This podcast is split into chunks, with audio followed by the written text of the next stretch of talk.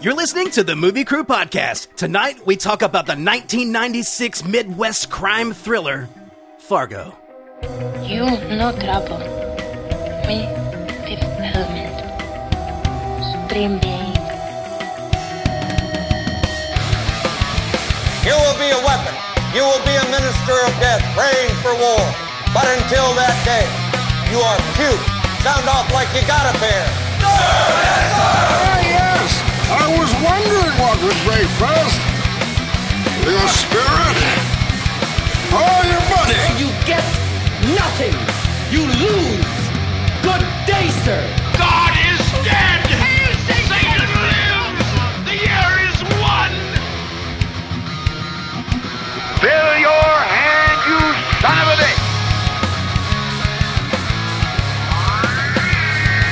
The city is headed for a disaster of biblical proportion.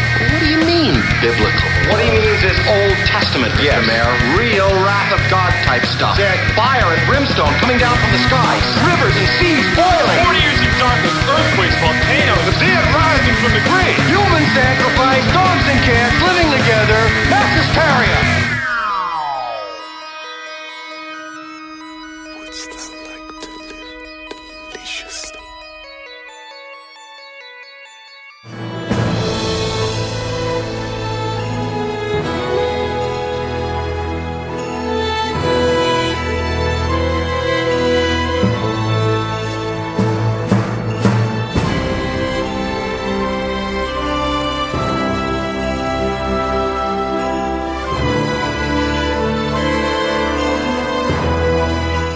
Podcast, Movie Crew Podcast, Movie Makers Stuck in Movies. We're your hosts. I'm editor Brian Elkins. With me here tonight, cinematographer Jared Callen. How you doing there, Brian? Oh, I, I think I'm, I'm, I'm, I'm pretty swell. Yeah, Oh, it's good. Yeah. I can't promise we are not going to do that the entire episode, but uh, you know, we can all dream. Just like this movie, it's a true story. Yeah. Oh no! We also have with us director of photography Mike Griggs. Uh, I see what you did there, and I'm here for it. True story. You know, the Coen brothers did uh, in '96. I, I saw in all the interviews. They did. They did come out and say that this was a true story. Not only did they put it in front of the movie, but they were like, you know, telling the world that. The events depicted in this film took place in Minnesota in 1987. At the request of the survivors, the names have been changed. Out of respect for the dead, the rest has been told. Exactly as it occurred. Dong. Yeah, I forgot about that part, and then yeah, my partner was like, "Uh, what?" I was like, "I don't know. Yeah, I, don't, I, I guess it's. I guess it's real. We're about to find out." You know, there's nothing in it that wouldn't really like. No, it- it's totally raise your- plausible. Oh yeah, no, no. All all the shit going down is definitely like this. Just went sideways in every way possible. Just stupid characters, stupid fucking characters. So stupid. you just shot me in the face. the cr- the criminals are bad, but William H Macy. Oh, my God, damn man. Oh, I, I know, but I, I already sent it to you. All right, I'll fax it over. I mean, I'll I'll it's it's in the mail. I it's promise. in the mail. It's in the mail. God, he's so like small and weaselly, and he makes Yes. his voice a little bit higher pitched, and like I, I hate the character, but I love the way he plays it. He's such a douche. The entire movie. God, Such he's a just a God, he's a douche. Like even when he's in handcuffs, you almost feel sorry for him crying, and then you're like, no, Oh, he's like no. losing it. Yeah, yeah. You deserve this, you little cunt. Right? Like the Yeah. whole time. Yeah, yeah, yeah. You just been waiting on this guy to fall.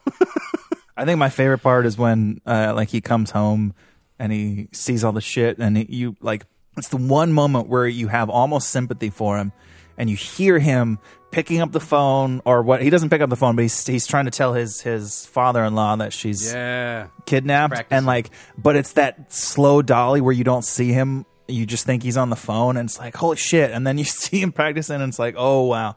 Okay. That's pretty brilliant. Like get him close to being sympathetic and they're like nope nope nope. He's still an asshole. Yeah, that moment's really good too because they they kind of throw you off guard. Because when he when he first comes in and he sees the house is wrecked, he was trying to call it off. right You know, right right before you know he put everything in motion. He's like, oh, okay, you know, my father in law's got this good deal. I may be able to get money. I don't need this to happen right now. And when he comes in the house, his reaction, you are like, oh my god, is is he in shock? And it's like, no, he's just trying to like you know figure out what to say to his father in law on the phone. Yeah. It is Wade. such a good reveal. It's Jean. Oh, gee. Oh, gee. Um, I mean, Oh, uh, wait. Wade. It's Jean. Wade. Wade. oh, geez, I've been. I called you right away. I, I don't know what else to do. Jean and Scotty never have to worry. Jesus Christ. See, that, they make you feel Oh, bad man. for him right there because it's so early in the movie. You're like, ah, fuck, man, this guy can't get anything right. You know, he's. Um, but but when you find out he's three hundred twenty thousand dollars like in the hole to the uh, car people, where did three hundred and twenty thousand dollars go? He, he doesn't have flashy shit In 1987, man. It's like massive that's a amount of money. Fuck ton of money. So it doesn't really to, for that amount of money to be gone. He should like have some stuff. Like you know, he should have Yeah. like a family on the side, or like, or like what they don't really explain any of that. It's just I he kinda- owes this amount of money. I like that they don't explain it because, like, you know, when you when the movie first starts off, like he he only needs like what is it like uh, it's eighty thousand, right? And he's going to split Yeah. it, right? And Yeah. he's going to get forty thousand, and then you find out that it's like no, no, no, no. He wants the parking lot, right? That's like seventy five or something, and then he's going to have 750. Oh yeah, seven hundred fifty thousand, and he's going to get like uh, a million dollars. And then you find out the three hundred and twenty, and it's like, w- w- wait a minute, what came first? The part was did he try to get that loan for that three twenty to like somehow screw the guy out of the the seven fifty lot, and then that fell through, and he's like, oh, I need some more money, or was or did his did his house is his business? Did he use all that money for the, for these things? Who knows? But there's like so many questioning like you don't you don't have any answers for it. I love that because you're just you're just constantly wondering like what what did he actually pay for? Because Yeah, then later in the movie you find out the father-in-law father-in-law owns a fucking car dealership. Yeah, no, it's not even his. He's just like, but he doesn't even call himself the manager. He says the ex- executive sales person or some shit like that. Yeah. Like, Yeah, it makes you it makes you think about all that stuff. It's like, oh man, like how how spineless is this dude? Is this guy just controlled by his father-in-law? I just feel bad for his wife. She just seems so oblivious. You know, she's like, oh, Jared's dead. Oh my god! When she's like, "Yeah, he just came over," and he's just fucking sitting there watching football. He's Like- watching hockey. Oh, sorry, hockey. Come on, man. they are in Minnesota. You're right. Yeah.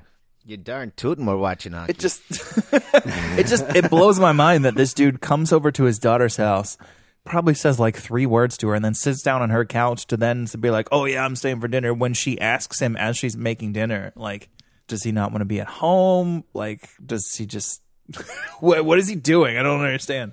He's amount- also a total asshole. Oh, he's he's a total dick. Uh, the amount of carrots that she was cutting is like, of like, wait, really? You're gonna eat this many carrots? Like, it, was, it, was a, it was like an insane amount of carrots. It was. Um, but no, he's over there having whiskey, hanging out with his family. You know, I mean, yeah, I guess if if being in the same house as your family counts as hanging out while you are the only one watching a sports thing, and no one else is sitting there with you, sure, that counts. it's the early '90s, Mike. Eighty-seven, bro. That was out in this. That's right. It's '87. Yeah, Yeah, yeah. even even better. Which maybe I needed a second watch. I mean, this was my second watch, um, but I saw it the first time like six years ago or something. It's, it's been a while. Um, but is there any indication in the movie that it's actually happening in '87? Because I feel like I was looking for that when it said the events were in '87, but knowing that the movie came out in '96, I was like, wait, is this is this a period piece? Is it actually Just happening the, in '96? Just the cars, maybe. Hmm, Yeah. yeah, the car's the only thing I could think of. Steve Buscemi was wearing like um, a turtleneck at one point. But like, uh, okay, that's also part of what threw me off, and I was legitimately hoping to ask Kristen about this because it seems like the costumes could just as easily be like from 1986 as they could be Midwestern, finally made it to Minnesota styles almost 10 years later. You know what I'm saying? Like, because some things take a long time to move into parts of the country. So that's Especially part the- of why I was wondering, like, maybe this actually is not a period piece. I'm confused. Yeah, I don't know. I mean, like I'm mostly thinking about the coats. I'm having a hard time picturing uh, the criminals are all wearing ridiculous shit. Um, ridiculous, ridiculous shit. and Marge is just always wearing that police outfit or her nighties. What's the Ga- Gaear Grimson? Peter Stormore, Sto- uh, Stormare, Stormare. that guy. Yeah. Uh, looks like fucking Ryan Gosling. Like, like, like that's all I can think of is the entire time. Like is Ryan that- Gosling's older, thicker. Yeah, like, like you know, awkward like, brother. like Ryan with- with- Gosling with in real fucking- life. Yeah, well, no, no. When the Instagram versus real life Ryan Gosling. when when Ken went all fucking like you know um, with the with the blonde Yes, hair like that and with the fucking like uh, wearing the the, damn fur coat. coat, yes. Yeah, feels just like this guy. The whole time I was, that's all I could think about the whole movie. I was like, Ryan Gosling would kill this character this day. You know, like if it, if we remade this. Just yeah, doesn't say a fucking word. Just looks at him while he's smoking a cigarette, hanging out of I his said mouth. no. Wow, wow, that's the most conversation you've had in four hours. Fine, you don't want to talk. I won't. I'm just not going to talk, and you'll see how it feels. Silence. it's perfect, man. Those car scenes are pretty simple. They just play those out in two shots. That's all you Yeah. need, but um, man, it was kind of They, crazy. they do wonders as well. Like uh, there's there's one where the uh, where you've got um, Grandpa there and his associate and fucking Jerry in the middle, and they just play it in a three shot, the whole fucking scene, and it's great. Yeah, when he goes and asks that uh, the Native American mechanic, Yeah. for the guy's number, that's done in a, a wonder. Why don't you just call him? I did that. The breakfast scene. Uh, where like uh, and he's Oh, like, I'm man, gonna I make you eggs that. before you know she's pregnant. Uh, Yeah. You know, and he's Yeah. like, he's like, he's like, I'm gonna get up. He's like, you, can't, you gotta have. No, I'm going to make you some eggs. Yeah. I'm gonna make you some eggs. Uh, that whole scene, you know, where she goes outside and she comes back in and she's like, you know, I, I need to jump. I love it. It's just a fucking single take. It's perfect. My favorite part about that is how just like realistic it is that like he makes her breakfast and then she leaves and he's like, well, she didn't finish her eggs. I'll finish them. That's fine. And he just like yeah. grabs it and like fucking eat. Like that is how it works. The hundred percent. That is a real fucking relationship on screen right there. I love it. Frances uh, McDormand won her first Oscar for this, first of three, which is kind of crazy because she won Best Actress. And man, uh, rewatching this movie, for, uh, forgot how little she's actually in the movie. She didn't even show up till Yeah. like thirty Yeah. some minutes in. Yeah, it's the the whole first act is without her. But that opening shot where we how we introduce her is we go through like the bird paint studio. Yeah, There's like the ducks. five or six light sources in that scene. Uh, like just pinpointing little spots, and it's so sexy, and, it- Yeah. and it's just it's it's, it's Yeah. probably one of the most stylized shots in the entire film, and especially that really interesting score there that pushes in over to their bed. Interesting way to to introduce our like titular character. Yeah, it's very very cool. Like most of the movies, like really stark and white, and you know just very standard lighting feeling, but that one felt very stylized, like out of place, but it was cool. Hmm. Maybe just because it was a transitionary thing. Yeah, it was a transition. It was exposition via you know visual information. It was also like supposed to be nighttime, so it it kind of lends itself to a little bit more specials where it's just like no, he has these on all the time kind of situation, and the rest of the lights are just off or whatever. Yeah, it's really cool. It probably took him like you know a day to light that. It also plays into the, the the juxtaposition elements they have throughout this entire movie. Like uh, our characters that we're following, you know, we have a pregnant, a pregnant police officer who's like super nice, and then we have our, our violent criminals. And we're just cutting back and forth always between those things.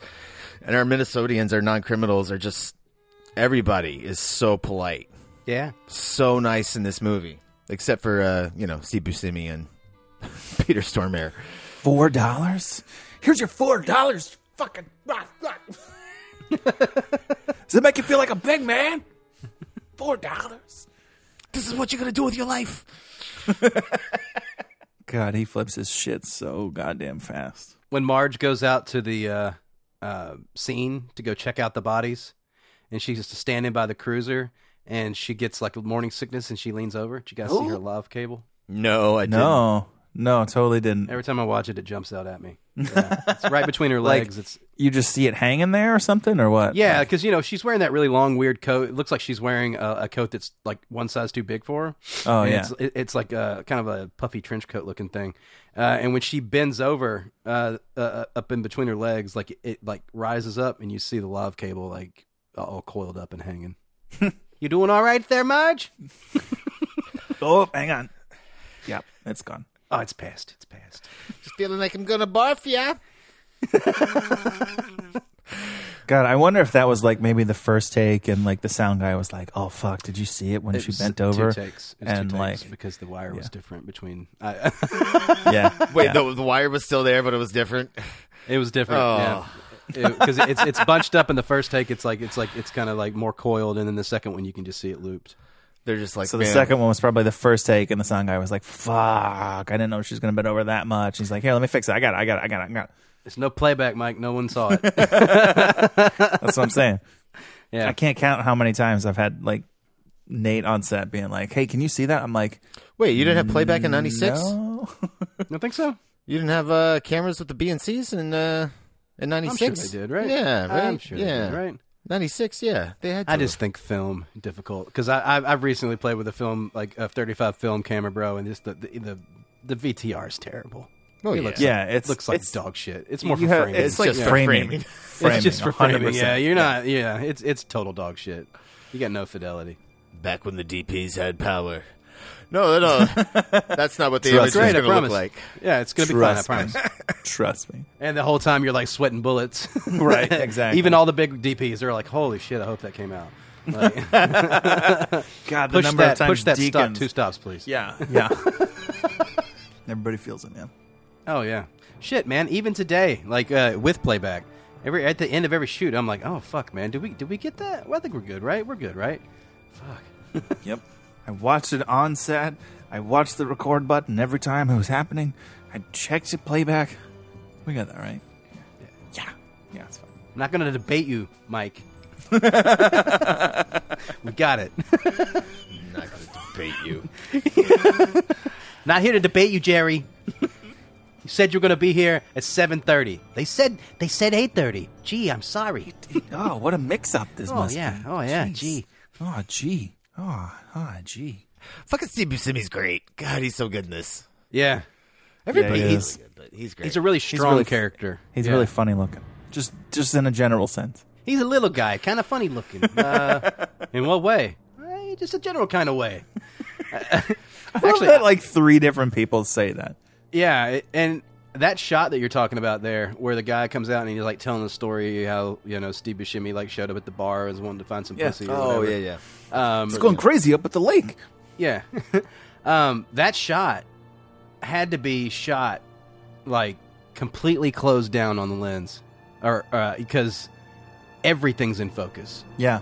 like all the way, like you know, fucking hundred yards in the background.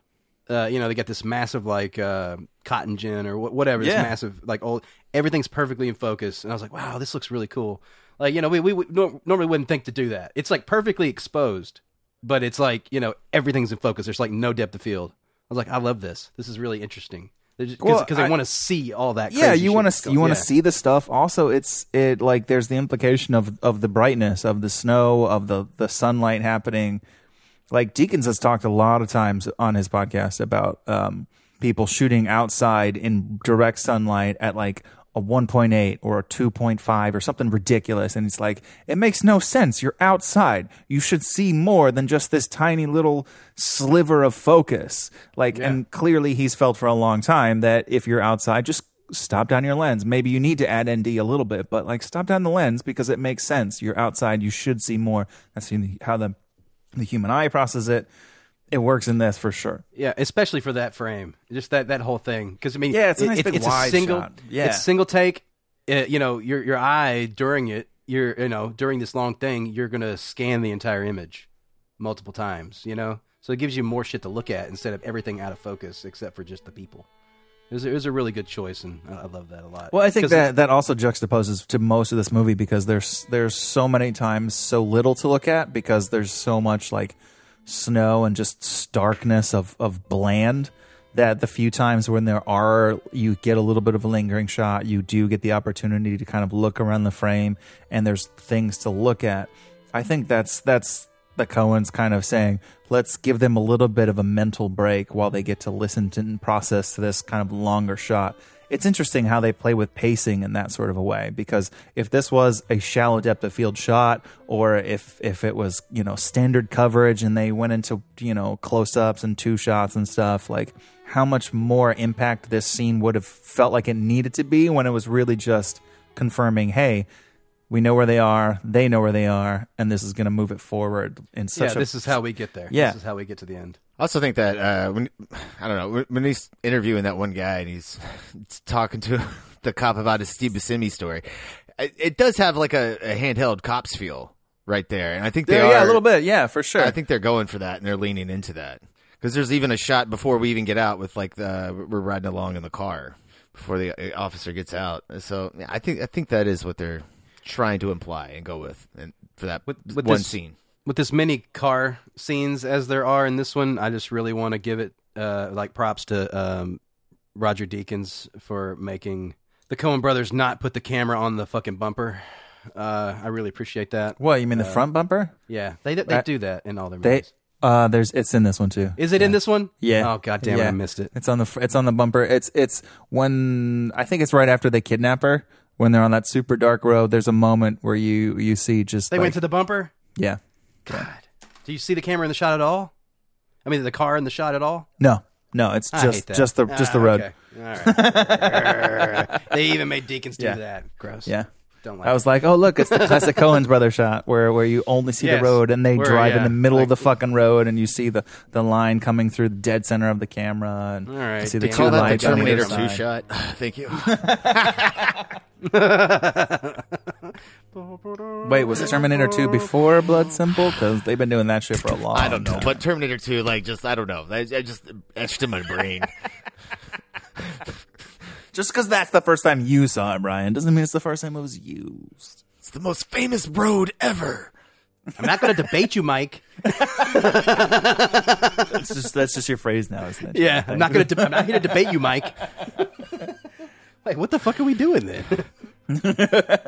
We're gonna do a dissolve. Fade this next scene.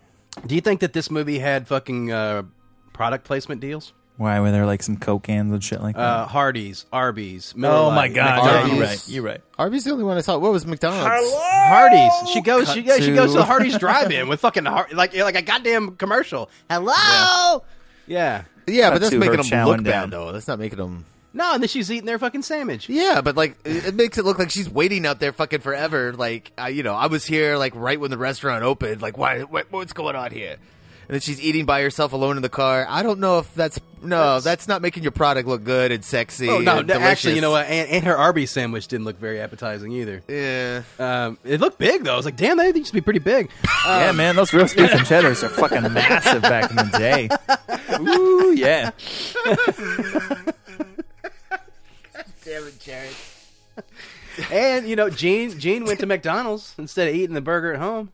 I can tell you what, they're not drinking milkshakes over there.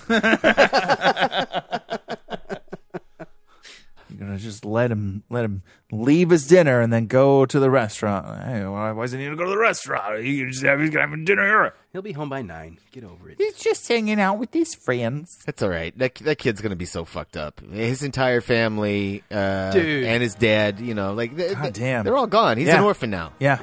He yeah, said we that's should true. call the cops. His, his moment in the in the room. Yeah. Is everything okay? That's the last time you hear his voice. I like That is his starts- last appearance in this fucking movie before his grandfather's murdered, his father is taken to jail, and his mother is dead. Is everything okay? No, You know, it, I, no. I didn't really catch it on my first viewing, uh, but th- uh, when I watched it again today, like uh, Jerry goes and picks up fucking uh, Wade's body and puts it in the trunk. and then he goes home, Yeah. and so Like, just he's what riding the around with the body Like, in the fucking car. Why is that Like- helpful? Why is that good? like, just fucking leave it there. Like, what the hell? I thought he left it there. I thought he was gonna like cover it up with snow or something like that. Or, Yeah. like you see the trunk open, you're like, oh, he's not gonna take it with him. I mean, you know, like because he sees Nope. he sees the uh, the ticket take it or what is it? Well, the not garage. until after he's already loaded the body. Right, yeah, and he didn't take that body. But then the cops later on in the movie are like, "Oh yeah, we're still missing the father-in-law," and it's just like, "Cause he's in the trunk." And then you see him pull off in the interview. You're Yeah. like, and they don't make a big deal out of it in the movie either. No, They- no, it just even have it just reveal shot. happens, and it's just part of it. Yeah, Yeah. It's that's totally downplayed. Also, speaking of bodies, like when Marge and uh, the other uh, uh, really funny talking cop go and they're and they're like uh, surveilling the the scene where the state trooper was killed and then the the two passerbys. They just leave the fucking scene with the bodies out there. You want to go get some food? Uh, you know, they just fucking leave. I'm like, what? Well, she- You're just gonna leave fucking dead Well, bodies? she she said, "Where's everyone Yeah. else?" And he's like, "Well, it's gold." like, no shit, this is I know, but what I'm saying we is live in they- fucking they're- they- Minnesota. Come yeah, on. but, but they could have hung out until like the fucking coroner shows up. who else is who else is gonna come fuck with that Mike, shit? somebody like, can come out. I, I love that red jacket, by the way. You know, like, I, oh, Prince's red jacket. yeah. What the fuck was that guy? Did you guys catch the uh, Prince logo in the in the credits? Yeah, yeah. It was uh, some joke the Coen Man in- brothers. Man in Field, and it's Prince's Prince's logo when he became the f- artist formerly known as Prince. It's turned on its side and has a little smiley face in it. well, that's the uh, that's their storyboard artist. So I watched it and I was like, "That was fucking Prince's logo," and I had to rewind it because Ginger was So like, why Wait, is the what? Prince's logo in there? Why, why, okay, did they so do that? apparently the story goes that Prince and the Coen brothers know each other. They're buds because they're all from Minnesota, which I can attest to. I used to live in Minnesota and I drove past Prince's studio all the time. It's pretty dope. But um, apparently, they wanted him to be in the movie as this little kind of cameo situation of just being like the guy in the car or being the f- person in the field or whatever. And like there was a weird scheduling conflict, and so he didn't get to show up on that day. So the storyboard artist was like, "I'll do it," and then they made the joke of, "Oh yeah, here I'll give you Prince's logo instead of my name for the thing because it was supposed to be him." And so it was just like a joke between all of hmm. them, and then it became this like crazy legendary like, "Did you watch the credits to that and see Prince in there? I didn't see him in the movie. Where's it going?" on?" So it was like an urban legend for a long time. but no, Prince is not in the movie. Damn it! There is no purple rain in Fargo. He rolls up on a motorcycle. He's like, I don't know about them doves, but I'm gonna make all you bitches cry right now. Oh, Oh yeah. oh, oh yeah, oh gee. Oh, Can you tell me anything about Prince? Oh, I can tell you he wasn't circumcised. Oh, okay. I'll write that down. yeah. yeah. good to know. Good to know. I love her face. Oh yeah. Oh yeah. Yeah. That fucking wig is great, dude. Her fucking eyes and her eyebrows work so well with that wig. It's a wig. I assumed it was a wig. Cause No, her- man. I think that's her hair. Do you think? No, her Yeah, it's hair's not teased that out. big. No, Bro, you can. T- bro, you ever heard of fucking hairspray? Come on, man. You can tease it out. no. I mean, That's totally her hair, man. It was supposed to be the '80s. It's totally her hair. All right, I'm gonna look That's it up hair. right now. I wish you would, There's no way that is her hair. Brian. Just because you don't have hair, like, like that's her hair. Shots fired. It's fucking like you know that's just hair envy right there. Nope, Frances McDormand wears a wig. When I do the accent and people ask oh. me to do the Minnesotan accent, I can't do it unless I'm wearing the wig and the cop out uniform. God damn it, that's a good wig. It's a great wig. No, dude, that does not look like her hair. Like blood simple is her fucking hair. That is what hair looks like on film. That would have to be like so ridiculously teased and dyed. I guess you could do it, but you know, I don't know. She don't look like she got that full body. Still talking about the hair, Brian. Yeah, you know, tomato, tomato. You know, you be the judge. what are we talking about? I don't even know. What are we talking about? You know, it sounds like we need to take a break. We're going to take a break. We're going to play the trailer for uh, Joel and Ethan Coen's Fargo. We'll be back.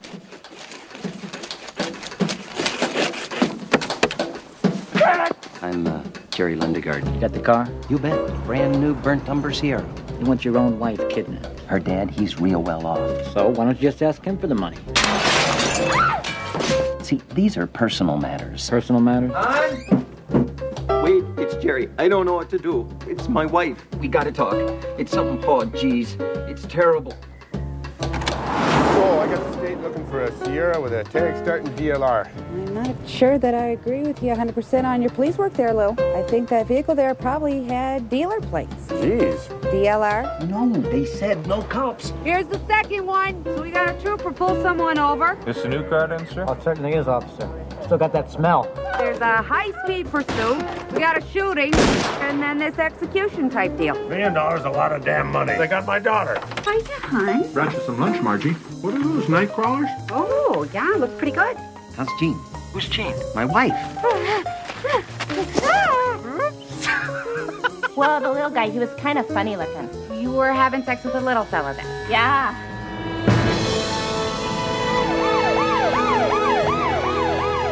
Lundegaard. You mind if I sit down? Carrying quite a load here. Where's Jerry? Got your damn money. Now where's my daughter?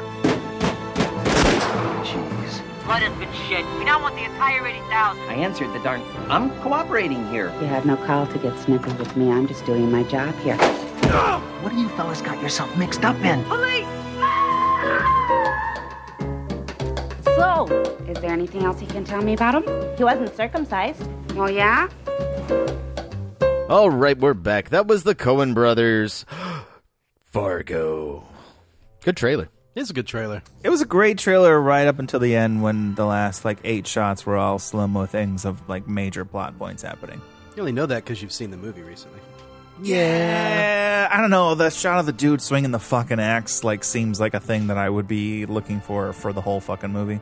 It bothers me. I, that, you know, that one doesn't bother me because that's so quick.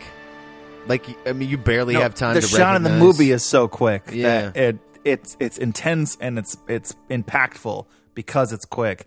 Slowing that specific shot down that was clearly never intended to be slowed down, uh, I think it kind of takes away from it a little bit. Actually, I got I gotta say. I feel like by that point in the trailer, I was already sold. I was already going to watch the movie. I didn't need like four more shots that gave away like key critical information kind of moments just because they were more violent, I guess. I don't know. Yeah, you know, um, yeah, you know, you got Steve Buscemi here. Come on, you, you, they're definitely leaning into the uh, the Tarantino Reservoir Dogs. Pulp Fiction had already been out. Oh, okay. I could see that. Yeah. Yeah. I still disagree with the choice. That's but what they're I leaning understand into. what they were maybe going for. I will say, uh, did you did, did anybody see this in theaters? Oh no way, Brian. All right, you know Uh, what? It came out in 1996, Brian. It did. I was 12. Well, let me let me give you a list of movies that I saw instead of this in theaters. Okay. In ah. '96. All right, yeah. This this tells you how, how I was a kid. All right, all right. Hellraiser, Bloodline. Right. You saw that in theaters? yeah, in my- theaters? Yeah, my mom took me to it. That was my first uh, Hellraiser film in theaters. You Yeah. need to talk to your mom. Jesus Home- needs to talk to your mom. Homeward Bound 2, Lost in San Francisco. Me. Oh my God. You saw that in the theater? Holy That's shit. amazing. Uh, Executive Decision, James and the Giant Peach, Oh, wow. The Okay. Substitute, The Quest, and The Craft. You saw the substitute in theaters? Yeah, with Tom Berenger. Yeah, fuck yeah, that's Where- a good movie. Where he's the teacher that kicks all the kids' ass. Yeah. That are uh, little shits and like selling cokes and what are they, gangbangers or something? I forget what they Fuck yeah, dude. I haven't seen that movie since theaters. What was the last one? Uh, what was the la- Oh, The, The Craft. Craft. The craft. Oh, f- dude. Light as a feather, stiff as a board. Light Yeah. as a feather, stiff as a board. Just like my dick at the time watching that movie, bro. like that dude. Oh, Was only watching it for Neve Campbell at the time. Only Oh, watching it for Neve yeah. Campbell. Yeah. no, man. Oh, scary Tennant ass didn't do fucking it for Fairuza you? Balk, bro. Like, No, Ah. no. yeah. No, that that woman, uh, you know, there was a time where I thought she looked like Satan incarnate. Oh, She's like, super ooh. scary in that, bro. What? Especially Wow. when she was Vicki Vallencourt in fucking Waterboy. Yeah. Yeah, Oh you my see- uh, God. No, she looked. She she had a scary like. uh You know, I think it's it's it's the too much teeth, and then she wore dark makeup in that movie. Yeah. like the She black looked like she lipstick. bite you. And, Yeah. Oh, yeah. I think it was just like, you know. They really lean into the teeth in that movie. Oh yeah, they do. Yeah, they know. You know, she knows. She knows. She knows. She knows. so yeah, no, I didn't see this in theaters either. I caught it uh, on VHS afterwards, after like uh, won its Oscars. Wait, so you saw it like in the 90s when it came out? Yeah, yeah, yeah. I uh, my parents rented it, uh, and we we all watched it as a family. That's pretty dope. You know, Were your were your parents like, oh, geez, that just happened there? Oh, geez. Oh, Yeah, I mean, co- everybody does that, right? Right after you watch the movie, everyone does the accent afterwards. I mean, you're not Cover human, your eyes, right? Brian. They're No, I meant like, scene. were they legitimately saying that while the movie was happening? Like, oh, Oh. gee, Brian, you shouldn't be looking at this there. No, This mutual sex scene in this hotel is bad for the kid. I'd already seen Pulp Fiction with my family at this point, so like Fargo Oh my was like a nothing. Yeah, okay, that makes sense. We sense. talking about Pulp Fiction? You just oh well, Pulp Fiction. That's right. Oh, Yeah, yeah, yeah. yeah, I was just thinking. Hold on a minute. Yeah, In my head, I was thinking yeah. Reservoir Dogs, just like the ear or whatever. It got a little awkward when uh, Ving Rhames is getting like ass raped, and my dad's like, "Should I have? Uh, do we?" Son, do you know what's happening? Yep. Okay, cool. We're good. Moving on. Nobody says anything else. Oh my god, How do you have that conversation? Oh, we, you know what's happening? Yep, cool. Moving on. I'm not going to debate this with you, Brian. Dad, what's sodomy? I don't understand. Why does it keep bumping the other guy? Why is he trying to help him up like that? he looks like he doesn't want to have the apple in his mouth. Oh, oh, I fell over. Oh, I fell over I fell again. over oh, wait, that's an. Austin Powers movie. Sorry, never mind. Uh, Felicity Shagwell. and this is how we get derailed when Kristen's not here. It does happen. It does happen. I, I guess we should say. Uh, I already mentioned uh, Frances McDormand won Best Actress, and the, the movie did win uh, Best Screenplay, Oh, okay. Original screenplay. Pretty well even written. though it, even though it was uh, true events, it's counted as original Based on a true story. That never. no one, no one wrote a book about it before. Based on a I true story guarantee that you could have happened if it had Someone actually happened. has pushed put somebody through a wood chipper, so that's true. Oh, that part is true, uh, but that happened in the '60s in damn. Minnesota. But yeah, uh, th- that part was true, and then um, the I think the the embezzling money through a car company. I think that's also well, you know that some true- happens. Yeah, that definitely happens. Um, wood chipper, good idea. Bad idea. I mean, it's gr- visually fucking amazing. There's something about Visually, like, it's fucking like- crazy. and hearing it.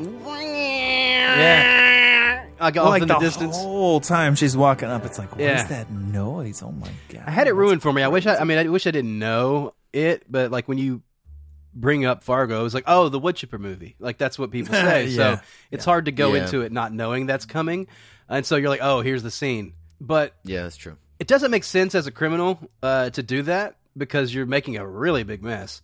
But it's visually amazing. That blood against the white snow Dude. is awesome. No, I, okay. I was thinking about that watching it for a second time. I was like, you're so close to a lake. Like, at least do it like over the lake so that maybe when it like when it melts, freezes, it's gonna fucking go somewhere. Like, Bro, come it doesn't. on, we're like- living on fucking planet Hoth. It- Oh, this, no, this I know. I Motherfucker have- does not thaw out. Like, Trust me, I have lived in Minnesota for three years. It is fucking cold. It that shit like it snowed in the end of May one time, and I was like, okay, yeah, no, this tracks. Got it, got it. I don't know. It's not a 87 terrible way before to global dispose a body, though. I mean, it, it, he needed a receptacle to put the liquid pieces, yeah, and chunks in. Yeah, had he put like a you know fucking trash can or some shit like that in it front comes of it, out so with at least such velocity. There's no way. You, you'd have to like. They have like giant uh, trucks that they Yeah. blow it into. You know, it has to be something that big. You can't just put a plastic bag over it. I'm just I just love that you see the fucking sock, the socked foot sticking out of it. It and looks he's like really good, too. pushing. It looks and really he's real, like- yeah. Oh, dude, it looks so fucking real. Yeah, I was like, that's great. when he grabs the, piece of wood and tries to shove it in.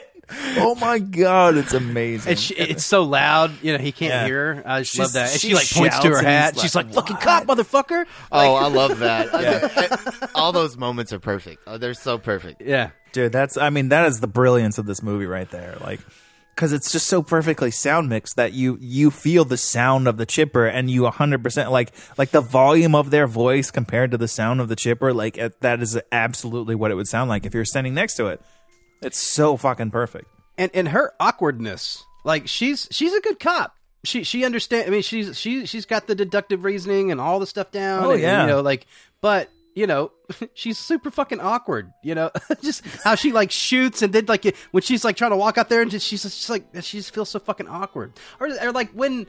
Uh, when dude like leaves the office, he's gonna go count the cars, and he ends up like driving away. She's like, ah, he's he's he's fleeing the interview. He's fleeing the interview. You know, like she's just can't even fucking deal with it. She's like, oh my god, like what do I do? Like, it's so great. honestly one of my favorite moments in this whole movie is the one that everybody talks about doesn't necessarily need to be in it like should have been a deleted scene when she goes to the fucking Radisson and talks to Mike You got reasonable prices at the Radisson. Dude, when, okay, when she calls that random person in Minneapolis or whatever, and she's like, "Oh, hey, do you know of any good place to get lunch?" Oh, the Radisson, and I was like, "You just recommended to a person coming in from out of town that the best place to go for lunch is a goddamn hotel." It's the '80s, Mike. That's what we had. that is literally what Ginger said. like, I don't know, you don't know Because probably, maybe like, that's it- that's well, that's that is what's best. I don't know. It's probably in between. Like you know, you might have your like little like um, plate lunch type place, you know, because I remember as a kid there were a lot of these like like cafeteria style um, buffet things. Oh yeah, yeah, like like they had up in, Like, in like, oh, they exactly had in this fucking movie. They went and Yes. had a fucking like exactly that. Yeah, And- and um, Brainerd. yeah, and they also have fucking like fast food shit, right? Uh, so or you go to like Shoney's or something. So if you Oh want my something God, a- a- fucking like like Shoney's. the next step, you know, yeah, you go to the fucking Radisson. I love when she walks in and he's like, "Here we are at the Radisson. It's pretty good here. Like they What got is- great stuff." And like, What do you mean they didn't have restaurants where, where you were in the eighties? No, but no, I guarantee you, like, like with, if they went to like a restaurant, it would probably be more expensive. That's why she was like, "Oh, are they reasonable?" You know, like if you go to a restaurant, you're going to think it's going to be fancy.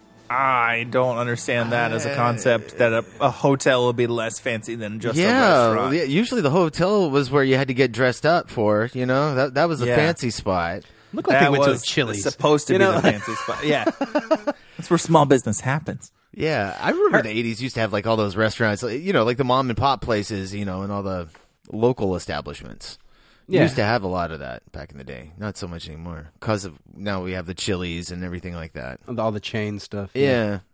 I'm always looking for the hole in the wall. If there's not like a certain level of like grime, then I don't really don't want to eat there. Like I need a little bit of grime just so I know it's fucking real. You know? Yeah, I need I need to go to a place where they obviously spend more time cooking the food than they do cleaning up after the people who who is totally ate here. fine. I don't want to walk exactly. on the The roaches, best- but I want to see one in the bathroom. Okay, Bro, I'm telling you, yeah, I agree with that. Some of the best uh, Indian and Mexican restaurants I've been to have, are fucking disgusting, but God, they're good.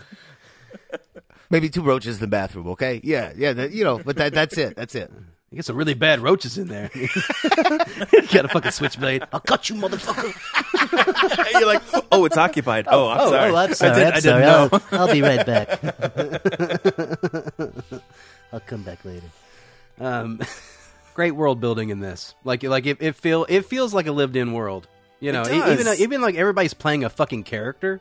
You know, it feels real. You know, it, it, it feels it feels uh, legit. It's very honest. I know. I know you brought up uh, that scene where she meets up with the the guy at the, at the Radisson. We were joking earlier, uh, but wh- why do you think that's wh- why do you think that is in the movie? I I think it's in the movie because it's the best like explanation of her character and the world that she's in. As soon as the dude like tries to sit on the same side of the of the the booth, she's like, "No, that doesn't make me comfortable." Like and like she's honest, she's candid, she's direct, but she's so fucking nice about it that she like legitimately wants to be like a good friend for this dude that she hasn't seen in fucking probably since high school or whatever or college or whatever they went to. And like it just it says so much about her motivations and the way that she feels about the world because aside from this interaction the only thing that we really have is her and her deputies and her husband which her husband has a familiarity that is great and communicates a lot but it's still it's a familiarity and the deputy guy's like, "Oh, I don't think you're doing great police work. All right, well, you're a gentle coach, but you're also like helping them along. But also, you don't expect much from the dudes that are working with you. This is this is her with someone that she kind of used to know, doesn't have direct contact with on a normal basis, and and it it establishes how we can expect her to move along when she actually goes to interact with fucking William H Macy or anyone else that she finds that's actually doing the shit that we're watching the whole rest of the movie. But he lies. it's- Yeah, I was saying, but what's interesting is, yeah, he lies, and she takes his lie as truth, and then she finds out later that you know, oh shit, uh, he could have fucking like murdered me and thrown me in a fucking ditch somewhere. He could have, but she didn't. She didn't fucking stand for it because she has power and she doesn't. She doesn't reduce her power. She has empathy and she doesn't reduce her empathy. She has like a willingness to engage with the people wherever they are showing her that she's that they're at and take them at face value, but also to like look past it and and like set up boundaries. Like again, She does stand up for herself. You don't have to be snippy with me, sir. I'm just doing my job. Right, right. Yeah. Like when that comes, like it makes sense when she's. It's the same exact tone that she gives of no. It would make me more comfortable if you're on the other side of the booth, so I can see you. Look how nice it is. She's Isn't a mom so much as well. better, Like right? She mom, she she's mom to everybody. Like like at the end when when she tells the guy, you know, the, you know, you killed all these people for what? You know, for a little bit of money. You know, There's The- so there's much a lot more more in the world. Yeah, so much more than than, than that. You know, yeah, It's a beautiful such a great day. moment. And look, it's a beautiful day. it's the shot that opens and closes the movie. All the fucking white out, and she's like, "It's a beautiful day. It's fucking Yeah. snowing, lady." I love that. I love that. Like doing a, a, a dip of dip from white. I love it. through it. the snow. Love it. Amazing. I don't know. When I first saw this movie, I was like, that was a great fucking scene. I loved it. And then I heard later that people are like, why is that scene in the movie? It doesn't make any sense. It doesn't tell you anything about the character. I'm like, do you guys not understand anything about tone or like character Motivations backstory? to go Motivations. is interesting. Yeah. is is interesting to go. Like you know, she's in a very happy marriage. Like Yeah. they like you know, it, it seems like that they're the most put together people in the entire film. You know, Yeah. they they support each other. Yeah, but she gets the phone call. She obviously feels flattered by it. You can tell by her reaction. Oh, she comes in, but go, going to see him. She sees Oh, him, sitting yeah, and she she, she fixes messes her with hair her a little hair. bit. Yep. She dresses up Yep. differently than she does. Yeah, She's not wearing her cop uniform. So she, she changes clothes. How happy married are there? Is she thinking about some things on the other side of the track? I don't know. Maybe is this the guy that was nice to her in high school? Maybe she's you know older in her life, thinking about like, oh, this guy thought about me after all these years.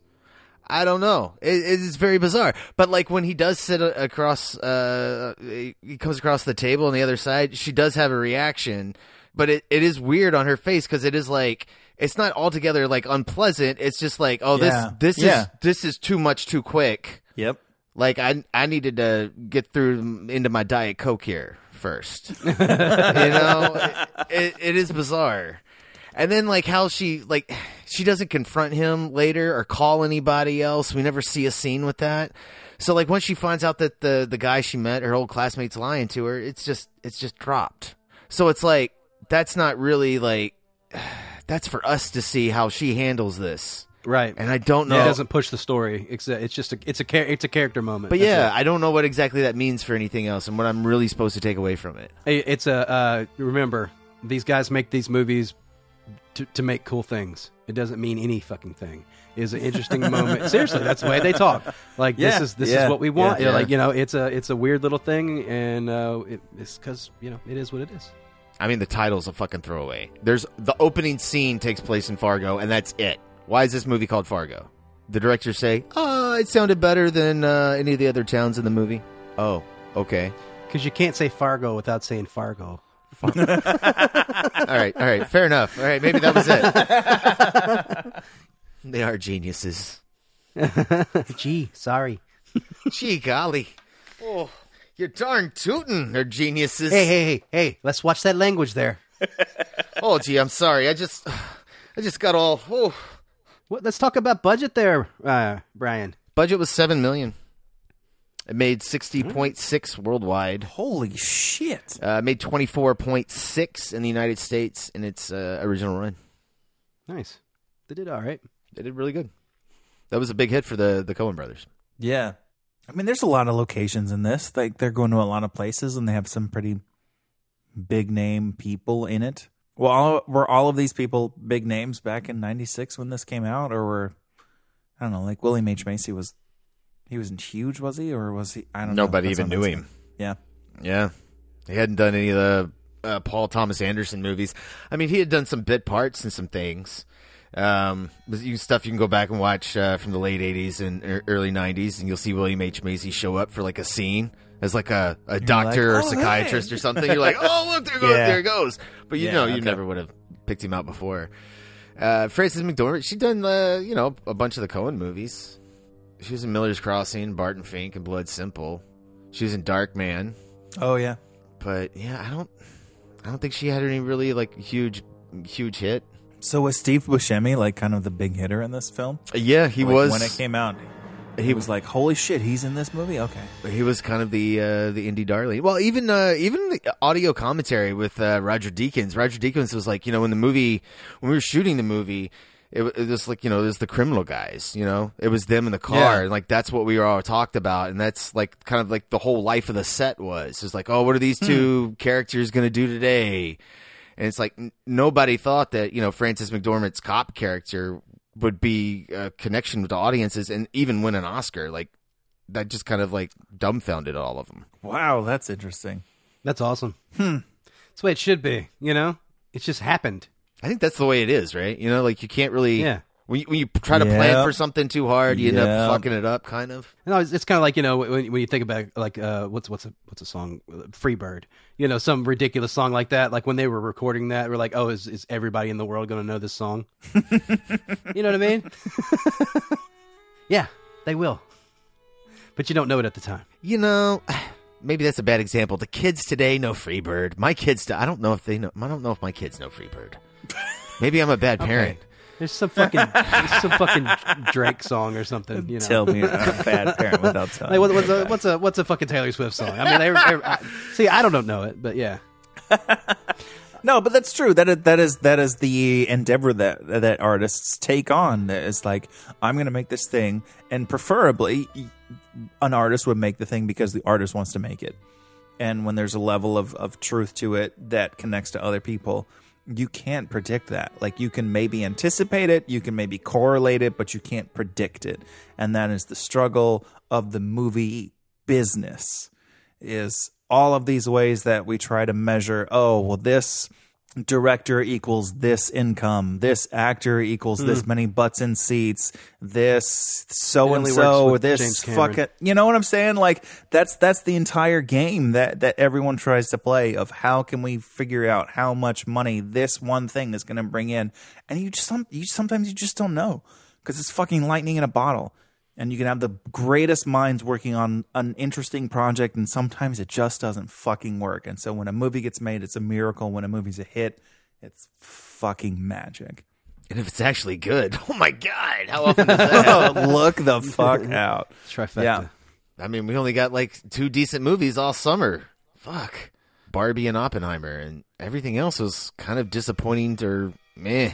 yeah that's kind of wild Yeah.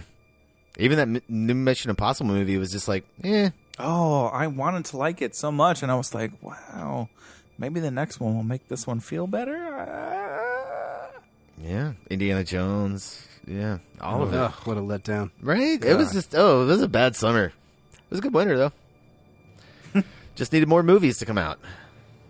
Oh, I, I did think it was pretty interesting. Like, uh, everybody was complaining on all the uh, behind the scenes that apparently this was the warmest winter, or the second warmest uh, winter ever for Minnesota. And they had to drive. Uh, they shot a bunch of locations, like in different spots, just because they were running out of snow. The snow would start melting. stop And they're just like, fuck, all right, well, let's just drive up this road further up north until we hit snow, and then we'll pull over and stage this shit there. So Wow. like the whole thing where Steve Buscemi is like burying the million dollars or whatever, that was like uh, let's drive until we find enough snow. Yeah, they were they were all super disappointed with that scene because that was supposed he was supposed to like bury the suitcase, like actually bury it, but that's all the snow they could get. So that's why It's like a foot. Yeah, I was thinking about that while it was happening because it's like, oh, like what's he gonna fucking bury it in? Like the ground is frozen, you can't like dig it up, and he's got a fucking like three inch long ice scraper, and he just kind of scoops it on there, and it's like, well, I guess he'll come back when it melts. Can you imagine being that farmer in like mm. fucking like Well, July or some shit where you're like, what is this random ass case that's just sitting outside my field? Apparently, that is told in the Fargo TV series. Really? They actually like connected to the movie and shit like that? Yeah. All right. Well, that might be the first time I've heard a reason to actually watch it. It's a continuation, not a reimagination. Interesting. but in each season, like different different characters and everything. Yeah. I, don't, I haven't. I haven't like you know. I, my understanding is that each season is they don't. It's not like one concurrent situation where it's all Hmm. the same characters. It's it's except like, for that money gets passed Yeah. around. That's what it is. Oh, I don't know. Maybe. Oh, Goddamn. yeah, okay. I was All right, thinking all it was more like a True Detective kind of thing, where where they're just like, yeah, here's some other random shit where people died and stuff happened. Yeah, that's kind of why I stayed away. That, that always culminates in a wood chipper. You- right, right, right. That's the connecting tissue. It's Maybe the, wood same chipper's chipper. nickname is Fargo.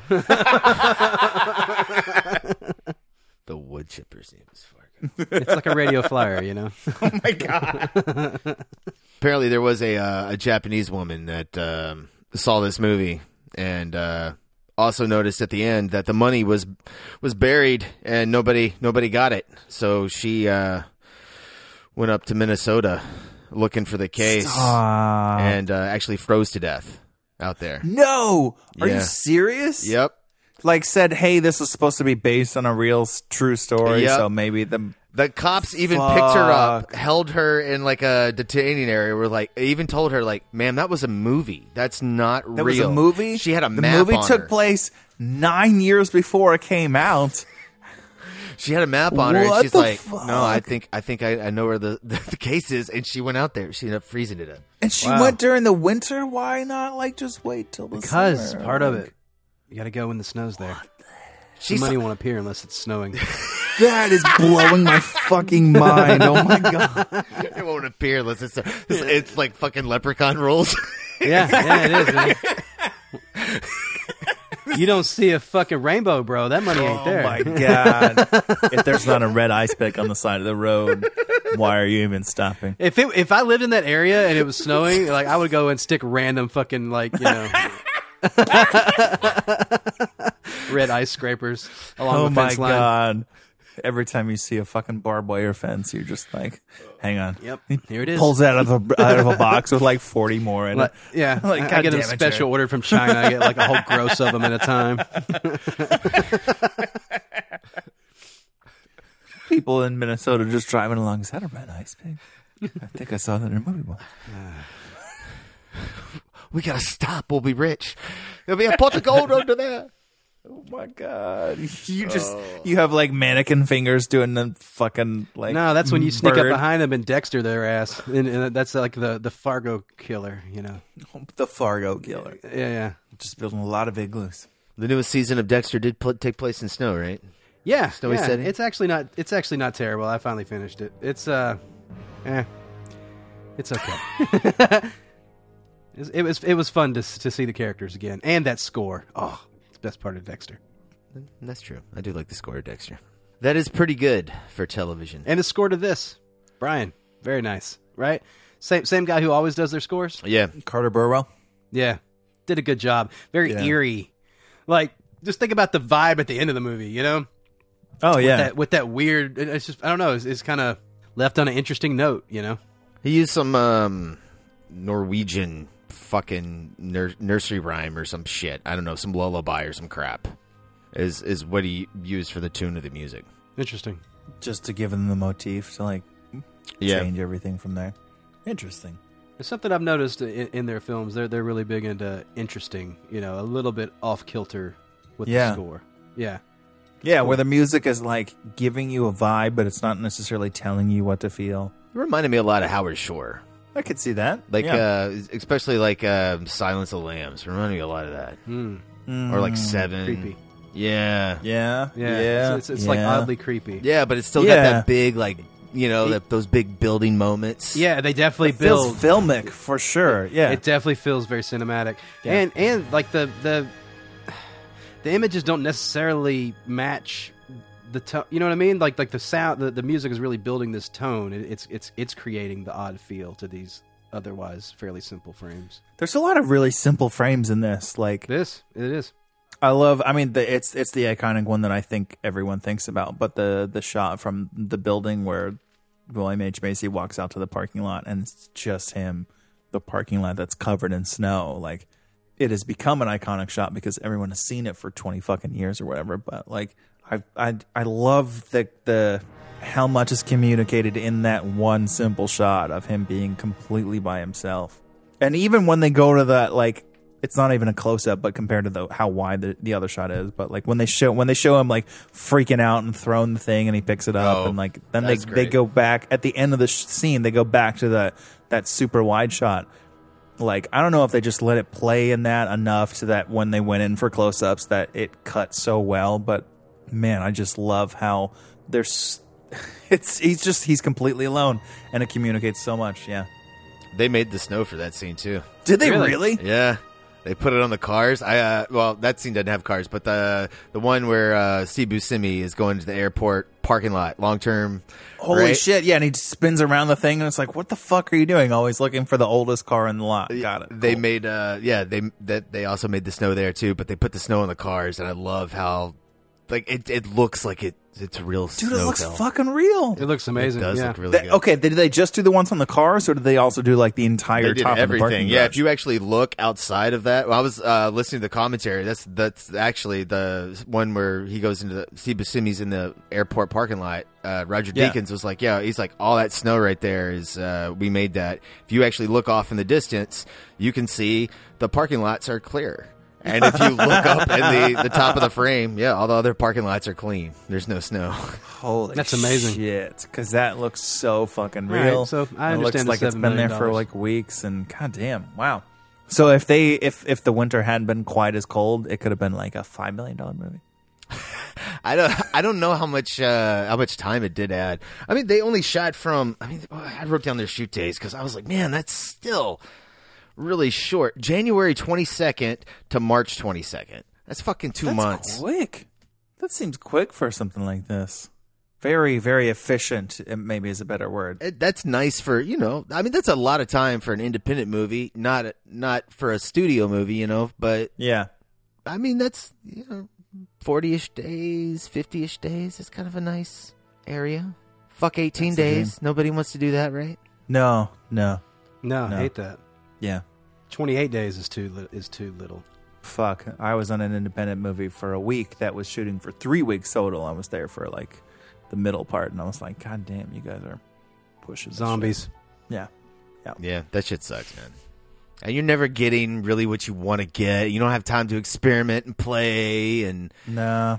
Everybody always talks about pre-production. Pre-production is so important. But like, I, I don't know. There is something like I mean, you have all the actors and all the props and everything's there. And You got the camera, and like, it is nice to have Yeah. some some moments to like just play a little bit, man. Some time to let's roll two or three more takes on this scene and in three or four different angle setups.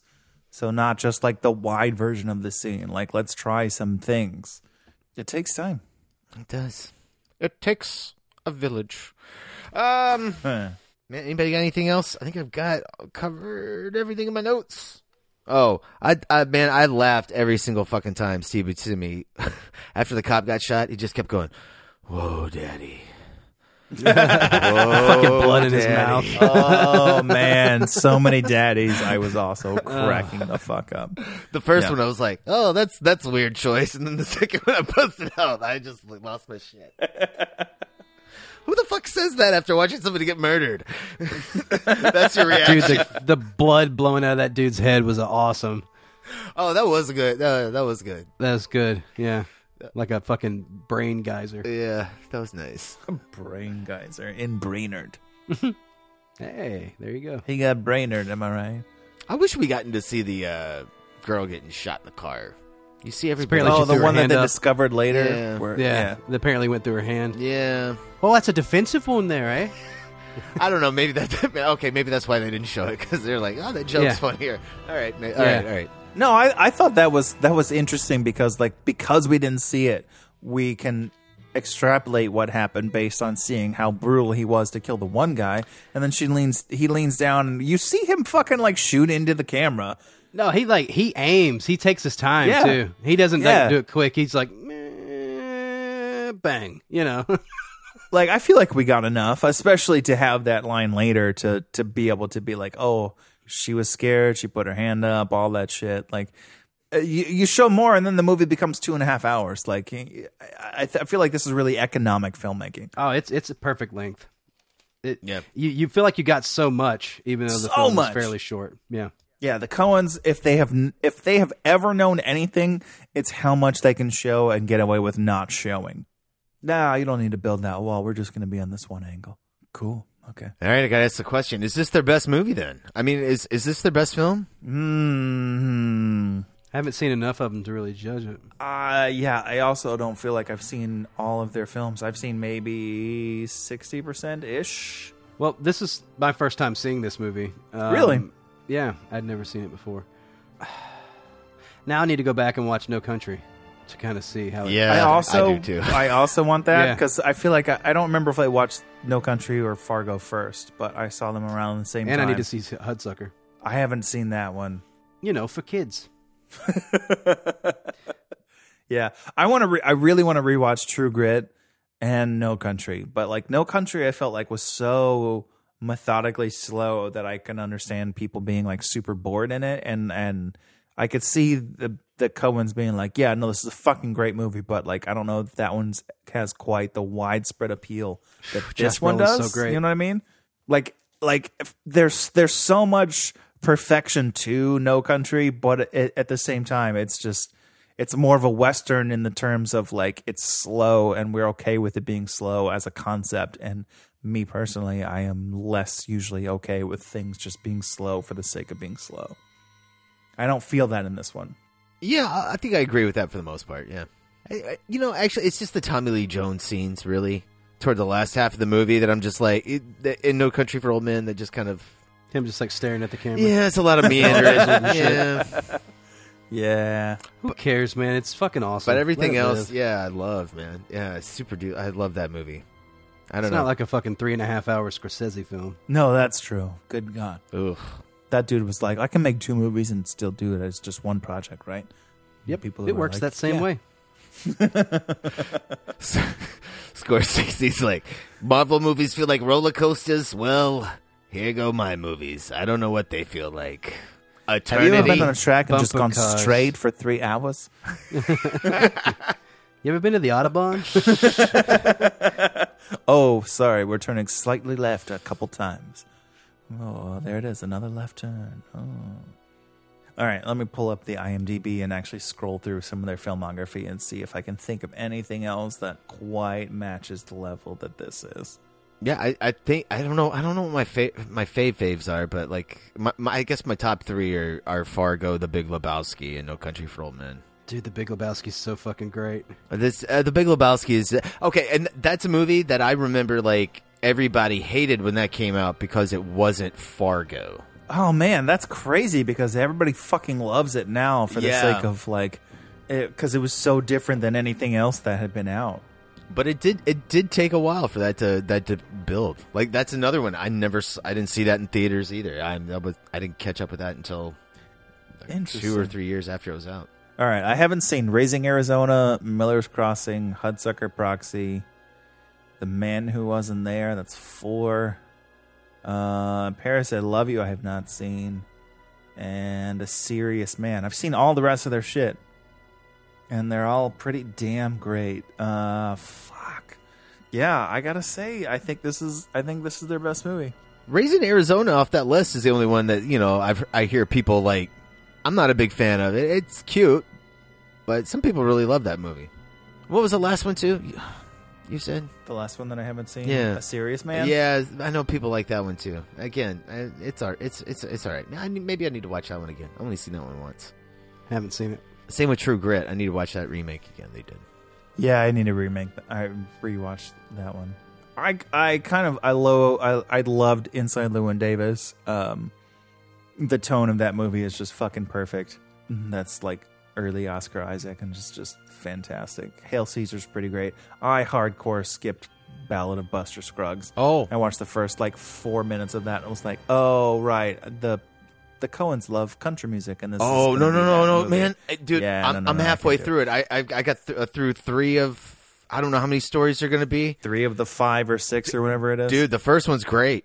Really? I didn't like it either. He's when he starts coming out on his horse, singing his song and everything like that. But then, Yeah, he- that turned me away. I was like, I fuck this. I'm done. Well, I don't care. Okay, the, his story is like he's just really awesome at killing people. Turns out What? he's just a really great sharpshooter, and then just mur- murders all of these people, and then dies really quick at a game of cards. And that's his scene, and it's like over in ten or five or ten minutes, and then the next thing goes on, and you get a title, and you're like, "Wait, that was Buster Scruggs. Why? What's the rest of this movie about?" I haven't finished it yet, but very bizarre film. It is in tone. I'm gonna I'm gonna finish it. Mhm. I'm you know they should have released that one in like uh I don't know shorts or something. kind of like how uh, Wes Anderson just did with his. Yeah, Yeah. I didn't watch those either. I haven't watched those either yet either. Yeah. The last Wes Anderson movie we did, where it was like, oh yeah, yeah, I'm gonna watch that. I'm gonna get to that. Yeah, yeah. Mm, Still haven't watched it. Actually, you know what? And I, I'm actually more fired up to watch Coen Brothers movies than I am fucking Wes Anderson. I don't know, man. It is interesting how both of those directors they they have a tone, they have a style, they have a, a, a sensibility, if you will, and you kind of know what you're going for, what you're getting. Like most of the Coen Brothers stuff is it's like a dark comedy. The characters are kind of most of them are going to be pretty stupid, but they're going to do some interesting shit. I think the the most interesting thing With about good violence. this movie for me is like I I not only I can't relate with any of the characters, I don't want to relate with any of the characters, and that kind of throws me because most of the time when I watch a movie, I want to like put myself in the the perspective of the of the protagonist. Um, and like most of their movies, like they're just like let's let's let's show you some people who are just kind of fucked up, and you just want to be a fly on the wall. You just want to see them do stupid things. You want to see them make stupid decisions, and you're like, I don't understand any any of the decisions these characters are making, but fuck, I want to watch what the hell is about to happen. And that is a skill. God damn. A skill Tarantino learned himself from watching all those Yep. Coen brother movies. Oh, uh, no, I didn't say that. are, are we at ratings? Yeah, Brian. I think we are. Well, let's do this. And I'm not. I'm not going to debate you guys. This is a fucking ten. Oh, I'm sorry. I Like was- you know, Oh, that's a that's a shock. He, Uh, he was, he was Yeah. going. I did. He was riffing right there. I'm not going to debate you, Brian. like, no, man. Fucking Deakins and the Coen Brothers together equals magic. That's Uh, absolutely amazing. fucking true. Fucking characters. It- uh, it- Deakins can take simple photography and make it masterful. Every fucking close up in this movie is absolutely gorgeous. I love the fucking grain. The grain makes me um, sexually aroused. I think that it's ac- actually Sexually it- aroused for a it's- movie. Dear It- God. it's What, it's what is that term? What is that term? That's gotta be. A, there's got to be a term for that. It's like sunsets. You're sexually aroused for a sunset. it's the same thing, It's got a but it's not sexual. It's sensual. We are we are animals, Brian. We have feelings and we have needs. We need to see sunsets. There we need to a, see uh, grain. We need. To... there's a close up, and if you actually go to um, if you go to the IMDb page for Fargo and you flip through their like stills, it's probably one of the last ones. But um, it's William H Macy talking to his son, and he's standing in the doorway. And this beautiful fucking like kind of like low lower frame left fucking light kind of like you know that it's the fucking Deakins' Cove light, like you know that he has a fucking like a piece of like uh, unbleached muslin just taped to the wall, and he's got a little tiny like tweeny fucking Fresnel bouncing into that. It's slightly over, you know, it's a little too hot for what the scene should be, but it's fucking gorgeous and it's soft and it's sexy. And I'm just like, God damn it, God damn it, it's so simple and perfect. it's a ten.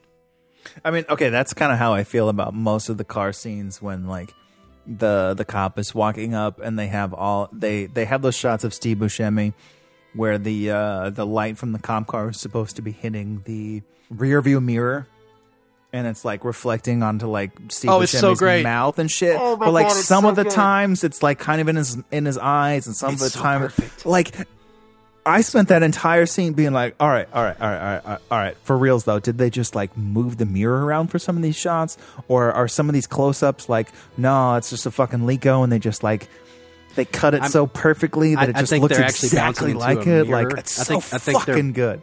I think they're bouncing into a mirror and then aiming it. Yeah, but God, it just does so much goddamn It's- work, and it's just so fucking good.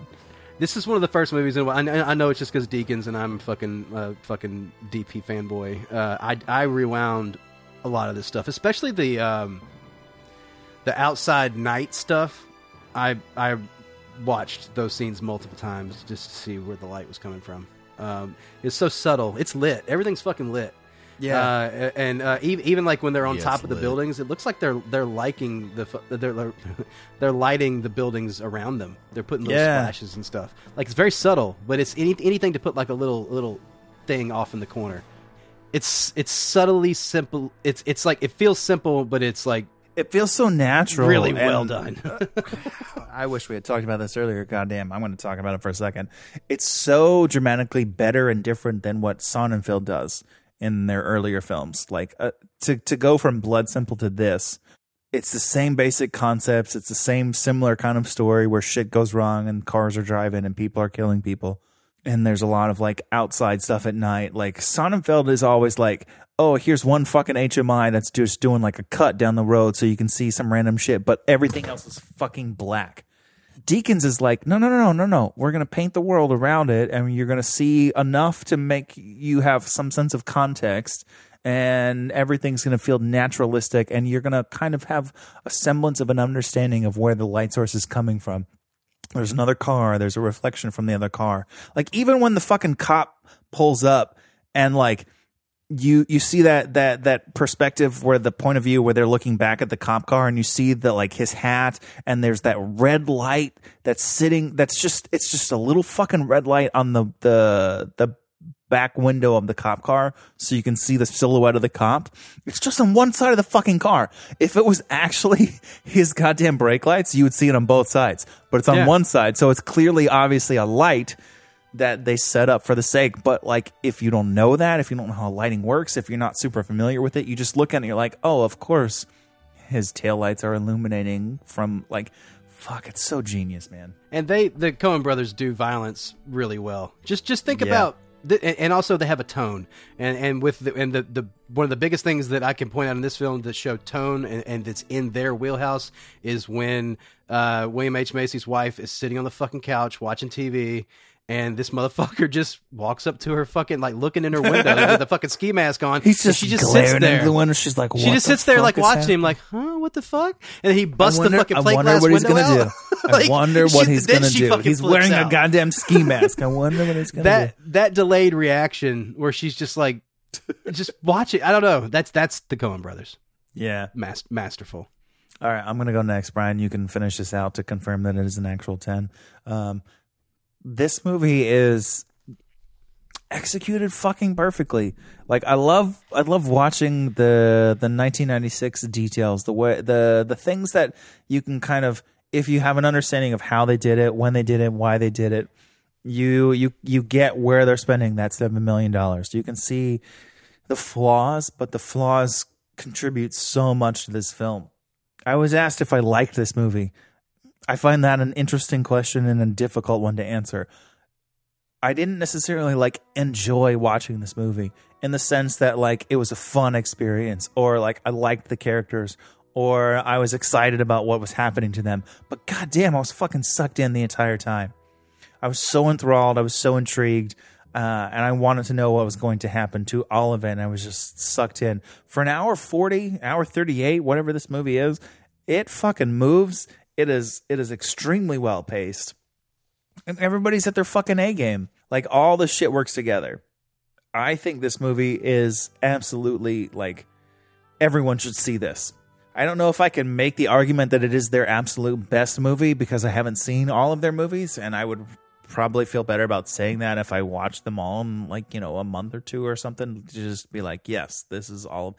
But I don't know that I could take two months of just watching only Coen Brothers movies because they have so much darkness and so much like fucked up shit that happens to all their characters that I would probably get really really fucking sad if I only watched their movies for two months.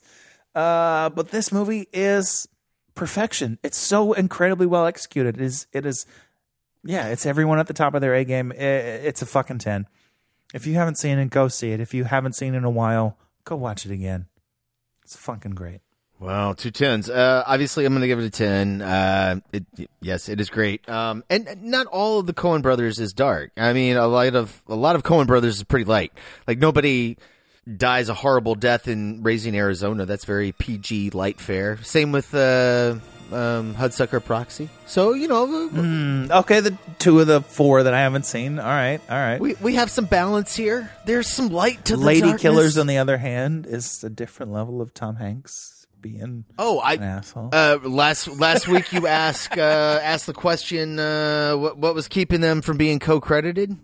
Oh yeah, I found the answer out to that. Uh, the answer is laziness. Laziness Wow, are you serious? is the reason that they were not co-credited. so there, there was, there was, there is no longer uh, since like 2012 ish on. But there was a rule that stated that you had to get a uh, a waiver, like a permission slip, um, Huh. from the, uh, the directors union in order to have two directors listed. Hmm. That that's all you had to do. That that's it. They had to send one fucking letter and be like, "Hey," And they We're doing this never together. fucking did it until the Lady Killers came out. And when asked why, they did not have any response.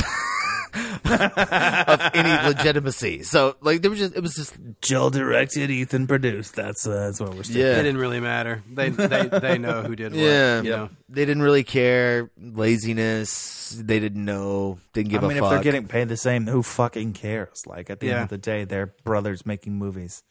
Yeah. Yeah, I, I, like uh, I was reading some people that were like, "Oh, what wouldn't it matter? Like, because Joel's getting like uh, best uh, best director nomination, and it's like, well, yeah, Fargo was also nominated for best picture, so Ethan gets that. So they were both nominated, so not even a problem there.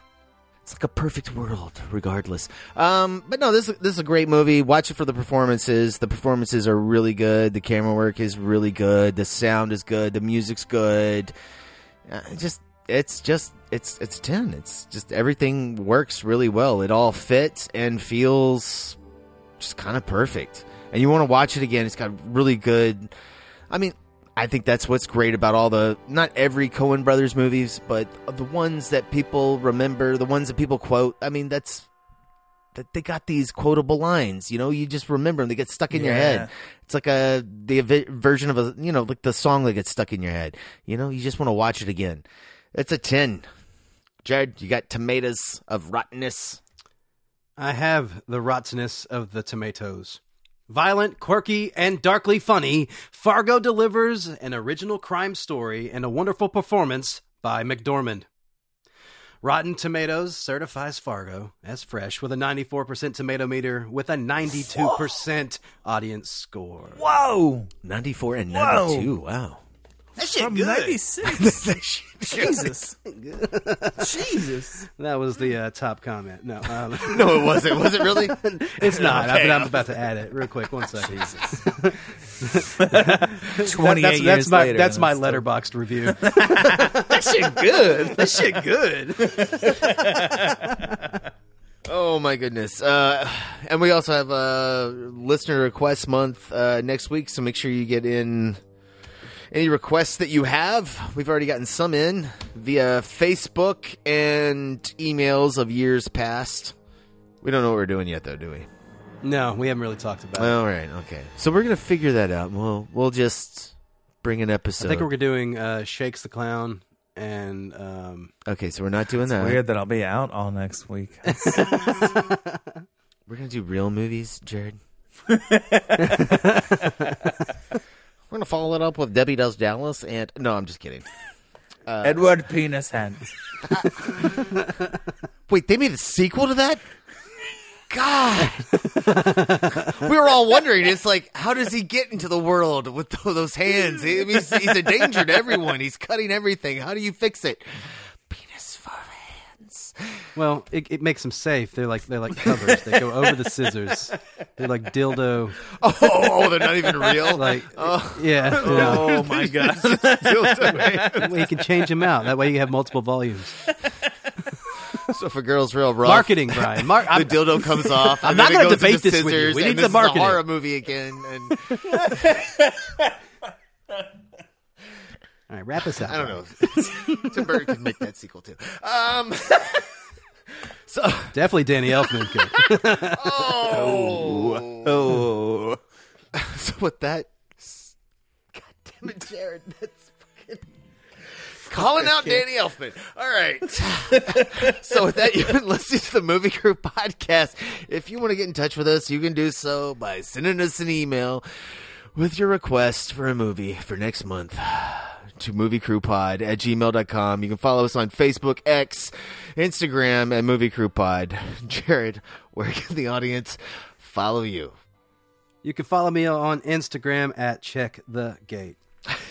Greg's, where can they follow? God damn it, I got the giggles. Greg's, where can they follow you? Uh, I'm on Instagram at Griggsy Media. That's G R I G G S Y Media. And you guys can follow me on X at uh, Elkins Edits. And we're going to close out the show tonight. I don't know. I, should we do the main title, first score? Or sh- What's that creepy one that they end with? You can open with that. That's more of an opening vibe. the creepy one they end with? What are you talking about? Are you talking about during the closing credits? Or are you talking about when they're like driving away. when they're driving away. Okay. Um. Yeah. Just pull a random one. It doesn't matter. It's all good. All right. I think that one is. What is that? I don't know what it is. We're we're gonna. Uh, we may be playing track six, sixteen, titled "Safekeeping." I think that's the one you're talking about, Jared. I'm not 100 percent sure. If it's not, we'll be just play the theme. All right. There you go. this is this is loosey goofy here. You know, we're just rolling with it. Lucy Loosey Goofy? goosey. Loosey goosey. Did you what the say fuck? No, Lucy Goofy? We're loosey goofy. Mo- oh, okay, sure. Loosey It's like goofy. Goofy trying to trying to get some. Loosey Loose- goofy, eh? loosey Loose goofy. goofy? You know. Enjoy. In the podcast there.